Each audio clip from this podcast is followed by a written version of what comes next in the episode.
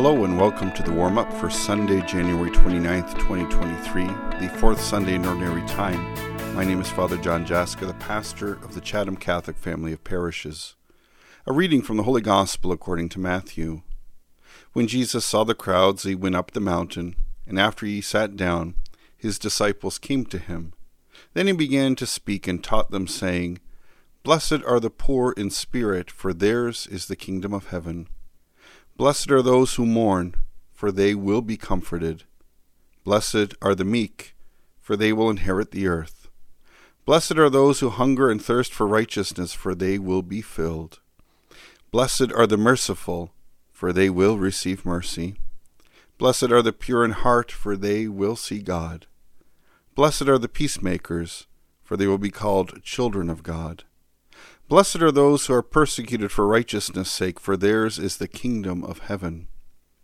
Blessed are you when people revile you and persecute you, and utter all kinds of evil against you falsely on my account. Rejoice and be glad, for your reward is great in heaven. For in the same way they persecuted the prophets who were before you. This is the gospel of the Lord. So, welcome everyone to another edition of the warm up. Thank you for tuning in and uh, taking a few minutes out of your week to um, have a little reflection uh, and help prepare for this weekend's Mass as we approach. And we're in ordinary time. Uh, you know, Lent is not far in the distance, and uh, we are experiencing and hearing the public ministry of Jesus. And uh, we have the beautiful Gospel of the Beatitudes from the Gospel of Matthew this coming weekend, and um, significant in location. You know, Jesus saw the crowds, he went up the mountain. And so this is significant, um, not just because he probably had a better view of everybody and everybody who was these large crowds could see him, but uh, scripturally, everything that is significant happens on mountaintops. So, of course, the, the, the Ten Commandments, uh, of course, the Sermon on the Mount, what we're getting now, um, you know, the uh, Ascension, uh, the Transfiguration, all these mountaintop experiences, kind of the, being close to the heavens, these are significant moments for us to be attentive to. And, uh, and so location is important. There's some, this is significant. This is important for us as disciples and as Christians to embrace and understand. And so we go into the Beatitudes. You know, you know, blessed are the poor in spirit. Blessed are those who mourn the meek, those who hunger and thirst for righteousness, the merciful, pure in heart, peacemakers, those who are persecuted. Um, blessed are, are, are, you when people revile you and persecute you. If you want to see kind of what's the the um, the framework of the the Christian life of being a disciple of Jesus, well, here it is. You know, being poor in spirit. You know, the understanding that we can't live without God's grace. You know, so there, there is this sense that we are empty without God's love to to be um, needing the Spirit in our lives. You know, those who mourn will be comforted. Um, you know, the meek, you know, the simple, uh, they inherit the earth. You know, they understand the perspectives. Those who hunger and thirst for righteousness, they're going to be filled. And when we go through all of these, the merciful, mercy, mercy will be given them pure in heart. They're going to see God.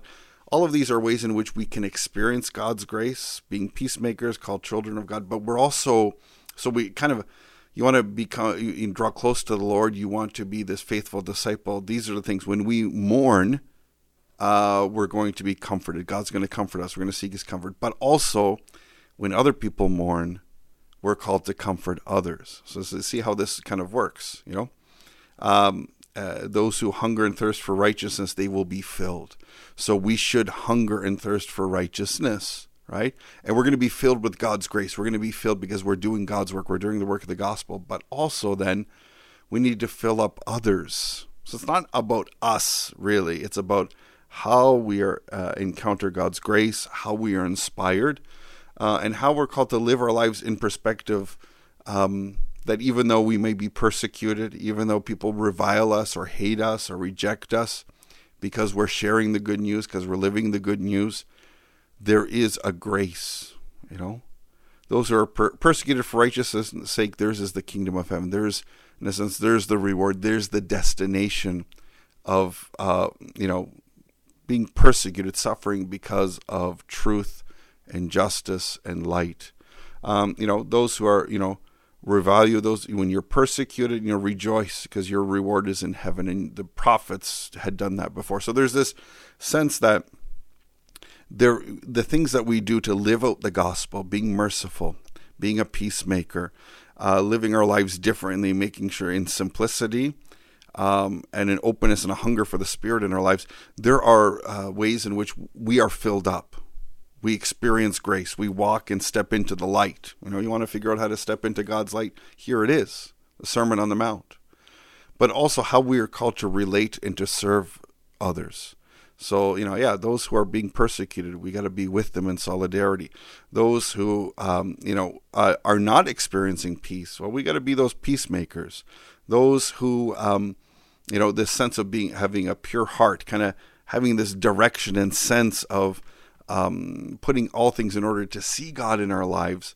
You know, you know, blessed are the pure in heart, for they will see God. We have to help others have that purity of heart, that uh, clarity of intention to share and to live the good news. So this is not just like a personal, um, you know, this is how to be the best follower of Jesus in your own life, not worried about anything else. But this is kind of the blueprint for us to live our lives of faith uh, within our own um, personal lives, but how we're called to live the gospel to share with others, to share with the oppressed, to share with those in need, and kind of understanding, in a sense, too, that when we do suffer, when we um, endure suffering, when we're persecuted for doing what is right, being Christ in this world, there is the greater context of heaven, the reward of goodness, the rewards of righteousness that are there for us if we persevere, uh, if we endure.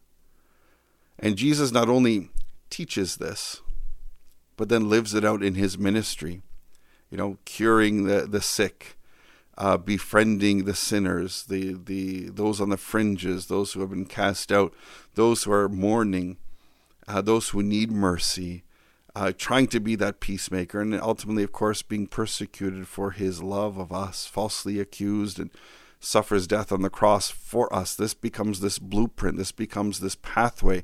This becomes the way we're called to live our lives. And we, you know, we hear it, we listen to it, and sometimes it kind of fades away. But it, that's why we go through the cycle of reading. That's why we take time to reflect, because this becomes for us this pathway of discipleship of how we're called to try to be Jesus in this world. And and it is hard. It is difficult. Um, it, it, it involves suffering, it involves the cross, but there is this consistency and persistence that we are called to uh, to live our lives beyond ourselves, to live our lives for others, to live our lives like Christ. And there is that reward of heaven. There is that reward of being uh, filled with grace. There is that reward about standing in the light, which allows all those things that are not important kind of to fade back and to step up and to embrace those things that are most important. Christ at the center of our lives, the proclamation of the gospel, uh, solidarity with those who are suffering, offering justice, hope, peace, and light in our world. So take a look at the, these Beatitudes and see what areas where we, you, you need some uplifting, need some more information, need some more parts of those components of the Sermon on the Mount in our lives. Am I being a peacemaker? Am I meek? Am I comforting those who are suffering? Am I willing to be persecuted to share Christ's love with those who are in need? Am I willing to take on personal sacrifices for the sake of the gospel? Very challenging questions, and yet the rewards are there. The light is there. The grace is there for us. We need to say yes, and we need to try to act and serve in that way, not alone, but as a community of faith. So, as we prepare for this coming Sunday, take a look at the Beatitudes. See how the Lord is present in our lives through those graces and how we're called to live that out for others. God bless you, and we'll see you this weekend.